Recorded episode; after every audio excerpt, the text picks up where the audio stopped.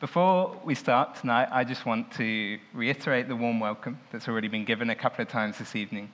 Whether it's your first time with us tonight or you've been coming for years, we'd love to get to know you after the meeting over there. You can help me stop eating a whole bowl of chocolate buttons, which has been happening a lot of this summer.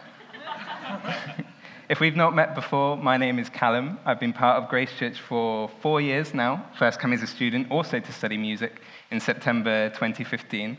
Then I was an intern here at the church last year, and now I have a job in finance. Don't ask me how I got that. Tonight we're taking a break from our wonderful summer series on radical welcome and having a one off message.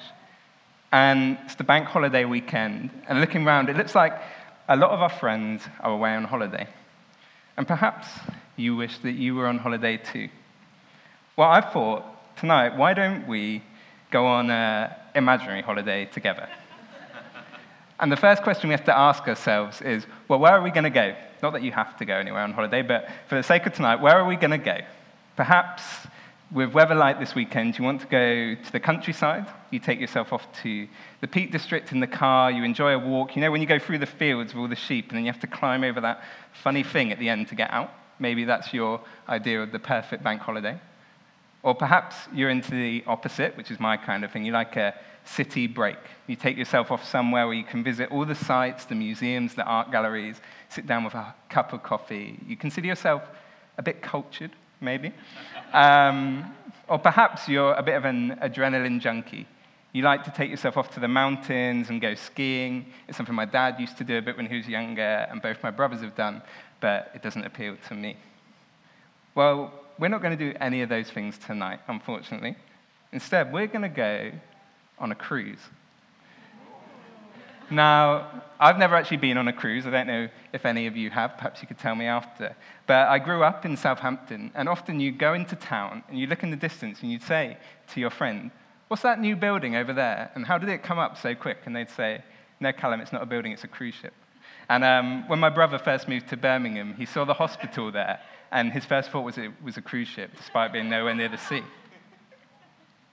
Now, picture this instead of being on a cruise ship, we're actually going to be on a boat, maybe big enough for about 15 people. So some of you won't actually make it on. You can give us like a goodbye wave from the shore. There are oars on each side, so if you're feeling particularly strong and servant hearted tonight, you can row. In the middle, there's a mast with a sail coming down. And instead of the vastness of the ocean, we're going to be on a lake. One of the gospel writers, Luke, who's not Jewish, he's a bit more well traveled around the Mediterranean, he's seen the sea. He knows it's, it's not really a sea, but it's a lake. So that's the setting of the passage we're looking at tonight. We're on a small boat on a lake. So I'm going to read from John chapter 6. So if you've got a Bible, please turn there, but the words will also be on the screen. But before we read, I'd like to just remind you that the book of John is what, one of what we call the Gospels, which is an eyewitness account of the life of Jesus, alongside Matthew, Mark, and Luke. And today's seaside story comes between a miracle regarding bread and a lengthy, confusing discussion about bread. So it's kind of like the filling of a seafood sandwich. You know, like a tuna sweet corn or a salmon if you're a bit fancy. My favorite is actually a prawn mayo if I'm getting a Tesco meal deal. I had one yesterday. Um, but that's not relevant. What is relevant is our passage, which is John 6, verses 16 to 21. And I'm reading from the ESV. This is what it says When evening came, his disciples went down to the sea, got into a boat, and started across the sea to Capernaum. It was now dark, and Jesus had not yet come to them. The sea became rough because a strong wind was blowing. When they had rowed about three or four miles, they saw Jesus walking on the sea and coming near the boat, and they were frightened. But he said to them, It is I, do not be afraid. Then they were glad to take him into the boat, and immediately the boat was at the land to which they were going.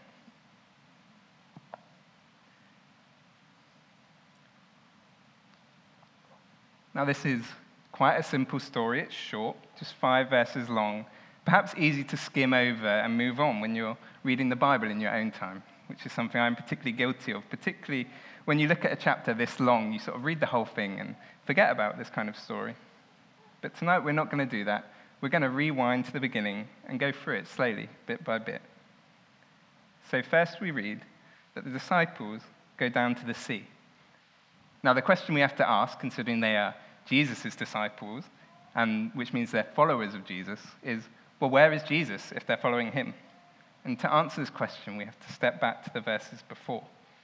So, as I alluded to earlier, Jesus has just done this miracle of feeding thousands with a few loaves of bread and a couple of fish. And this happened on the mountainside, and as a response to this miracle, the people wanted to make Jesus king by force. They thought that he would take them out of servitude to the Roman Empire, who had possession of Israel at the time. This is not what Jesus wanted, so he withdraws up the mountain to pray. And he sends the disciples down the mountain to go ahead of him. They get into a boat and they head out at evening. And then it gets dark, which it tends to do at evening time. Um, but we know that some of the disciples are fishermen, so they know how to control a boat. Surely they will be fine. Jesus had still not yet come. The disciples start to struggle.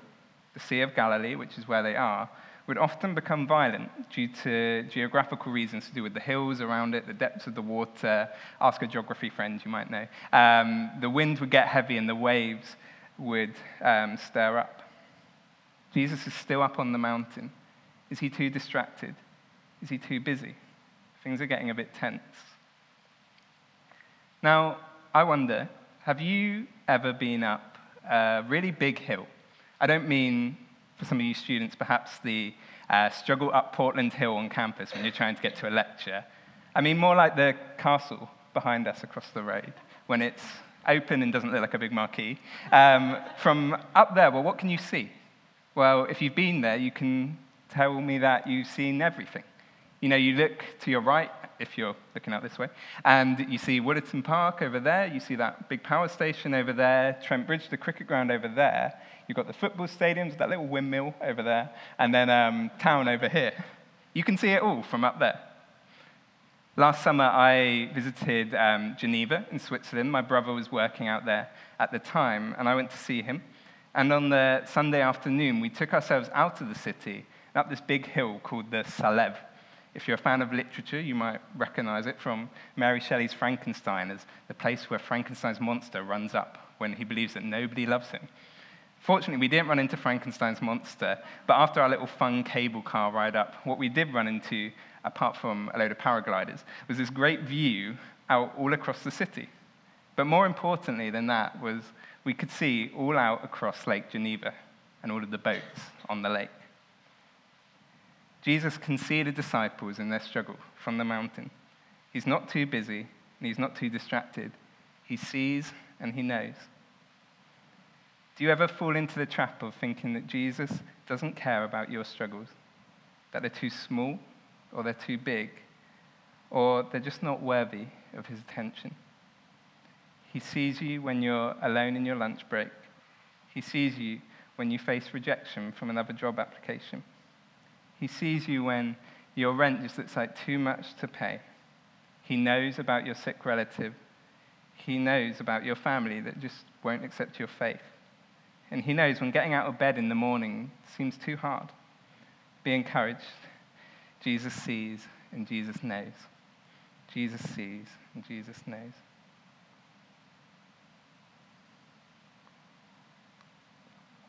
So, by this point in the story, it would have been approaching dawn. Matthew tells us in his uh, account of this story that Jesus prayed through the whole night. And having seen them and known their struggle, Jesus comes but he doesn't come in a normal way. He comes to them walking on the water.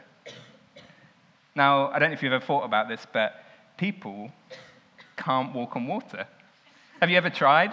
Um, perhaps at the end of the meeting, we can get the baptism pool out, put it up together, fill it up, and we can all one by one have a go. Does anyone bat themselves? No, I didn't think so. Well, we have to ask ourselves why does he do it? Did he miss the boat? And is trying to catch up. No. Jesus is demonstrating his authority over the sea.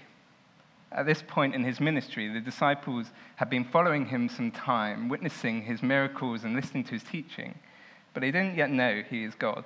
He is shown them.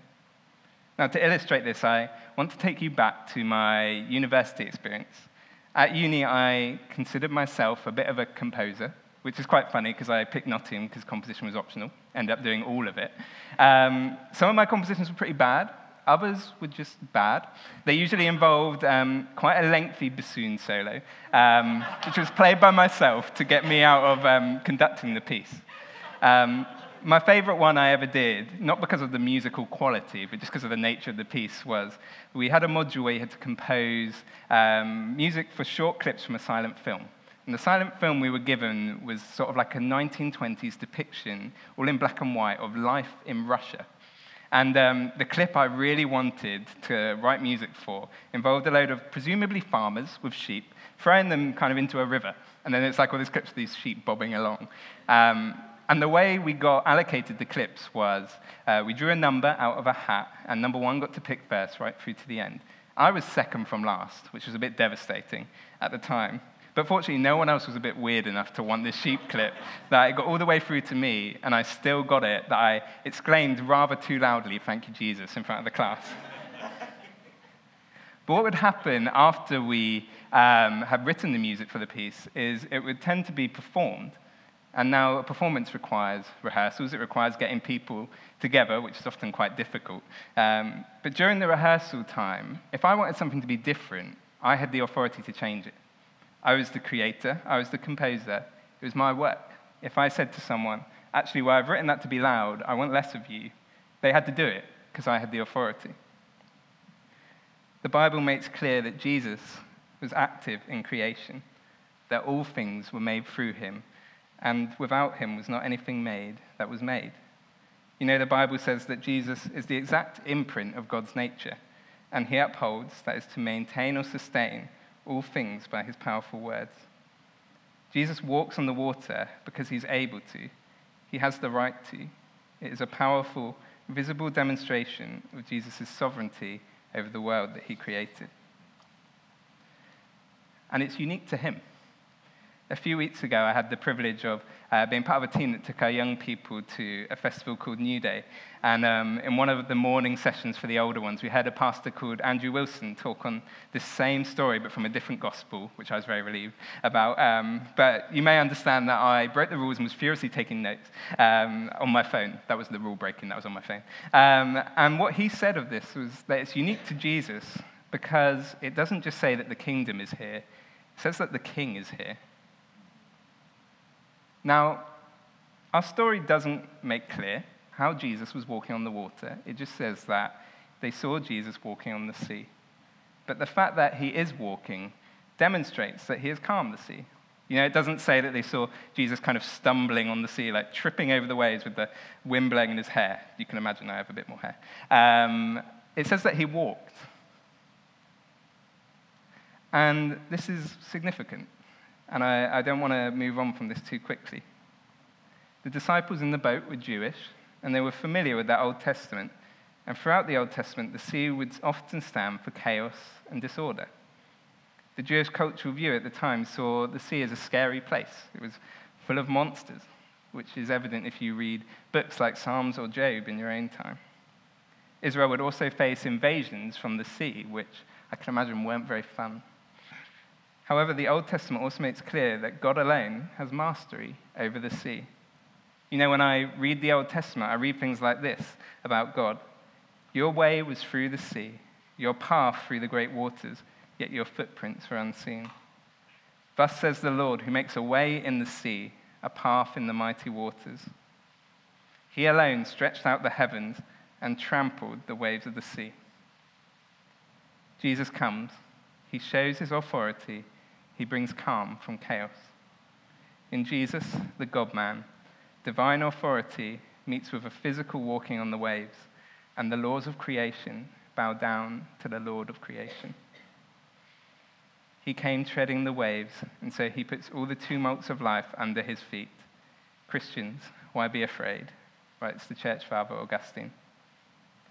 Not only does Jesus see and know your situation, but he comes to you bringing calm in the midst of chaos. God moves in a mysterious way, his wonders to perform.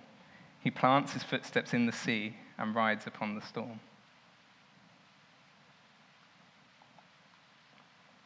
But that's not quite where our story ends. There's more to it. What happens next? It tells us that the disciples were frightened. I recently watched the film Jaws for the first time. I don't know um, if everyone's seen it, um, but I can understand that there are lots of scary things in the sea. But as we've already said, some of them, including John himself, were fishermen. So they would have been used to all sorts of things on the water. But what they weren't used to someone walking on it. Other accounts of this story say that they thought Jesus was a ghost. At the start of this chapter, we read that it was Passover time, which means that the full moon would have been in the sky, beaming down on the water, which is kind of eerie. But then Jesus greets them It is I, do not be afraid. His words bring reassurance, his presence banishes fear, and the disciples are glad to take him into the boat.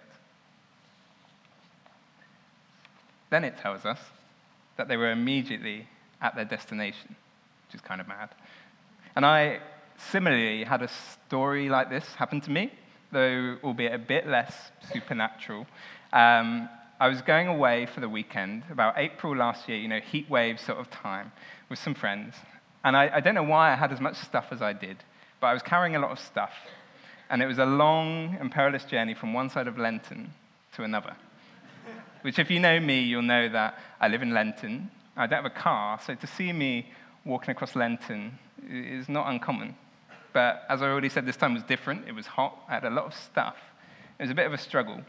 But you know, I started making my way. I was going uphill, you know, up Derby Road, that kind of way. And every like two minutes, I had to put my bags down because it was too heavy. So I, I prayed, like a quick prayer. I said, God, I don't know how you can do this, but I need to get there and I need your help. And I thought he was going to give me some kind of like Popeye arms, like supernatural strength, because I, I, don't have very big muscles. So I picked up my bags and was like, right, what are you going to do? And next minute, this car pulls up alongside me. They wind down the windows. They start like laughing. They were like, hey, hey, hey. And I'm like, I'm not even going to look at you. I don't know who you are and why you're laughing. And then they start calling my name. And I realize it's actually the friends who I'm going away for the weekend with. And they were glad to take me into the car. And immediately, I was at my destination.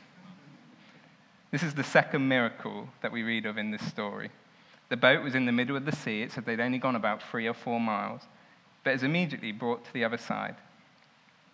The commentator William Barclay writes In the presence of Jesus, the longest journey is shorter and the hardest battle easier.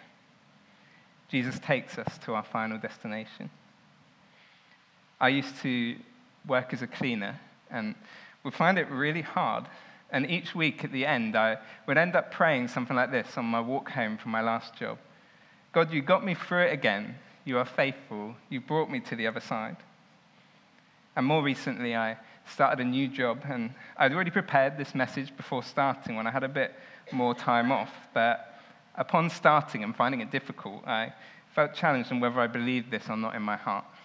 So I prayed it through and I realized that Jesus sees me when I'm at my desk and I have absolutely no idea what I'm doing. That Jesus comes to me when I'm exhausted and fed up in the evenings whilst still adjusting to working full time, with the promise that he'll never leave me or forsake me. And then Jesus brings reassurance that I am saved, that I am his, that he's working all things for my good, and nothing can separate me from his love. We know where we're going, just to be with God forever in a new creation where there is no mourning, crying, or pain. And we know the way. His name is Jesus. And journeying with him, we find peace and rest in the midst of troubles. Jesus sees, Jesus comes, and Jesus saves. Perhaps tonight you feel like you're in the middle of the sea, that nobody sees you when you're alone in your room with tears in your eyes that nobody comes to you when you just really need an arm around your shoulder, that you need saving from your distress. Jesus is the only one that can save. Fully God, Lord over creation, and fully man walking on the waves. The Bible makes clear that, like the disciples at sea, we were all lost, but that Jesus came to reconcile the world to God. If this is new to you, or you've never made a commitment to follow Jesus, we'd love to chat with you at the end. Now, how do we respond to this story? It's not just a cool story, though it is pretty cool. Well, for starters, we can be more like Jesus. We can choose not to ignore each other's burdens, but see them and come to them. Then we can bear each other's burdens as the Bible tells us to. You know, the person who's too sick to leave the house, we can go and visit. The new mum who needs a bit of respite, we can support. Or the guy at school who will be alone all summer, we can meet up. But that response is secondary. Our primary response to this passage is to worship Jesus. And to do this, I want to finish by reading some verses that really nicely sum up our response. They come in Psalm 107. And actually, um, I really enjoyed Ashley bringing them in our worship time last week, but I'm going to bring them again. So, reading from the beginning, this is what it says Oh, give thanks to the Lord, for he is good, for his steadfast love endures forever. Let the redeemed of the Lord say so, whom he has redeemed from trouble and gathered in from the lands, from the east and from the west, from the north and from the south. Then moving down to verse 23. Some went down to the sea in ships, doing business on the great waters. They saw the deeds of the Lord, his wondrous works in the deep. For he commanded and raised the stormy wind, which lifted up the waves of the sea. They mounted up to heaven, they went down to the depths. Their courage melted away in their evil plight. They reeled and staggered like drunken men and were at their wits' end. Then they cried to the Lord in their trouble, and he delivered them from their distress. He made the storm be still, and the waves of the sea were hushed. Then they were glad that the waters were quiet, and he brought them to their desired haven. Let them thank the Lord for his steadfast love, for his wondrous works to the children of man. Let them extol him in the congregation of the people and praise him in the assembly of the elders. Let them thank the Lord for his steadfast love, for his wondrous works to the children of man. Let them extol him in the congregation of the people and praise him in the assembly of the elders. And that's what we want to do this evening. We want to give thanks to the Lord as the one who sees us, who comes to us and saves us. Why don't we all stand together and I'm going to pray.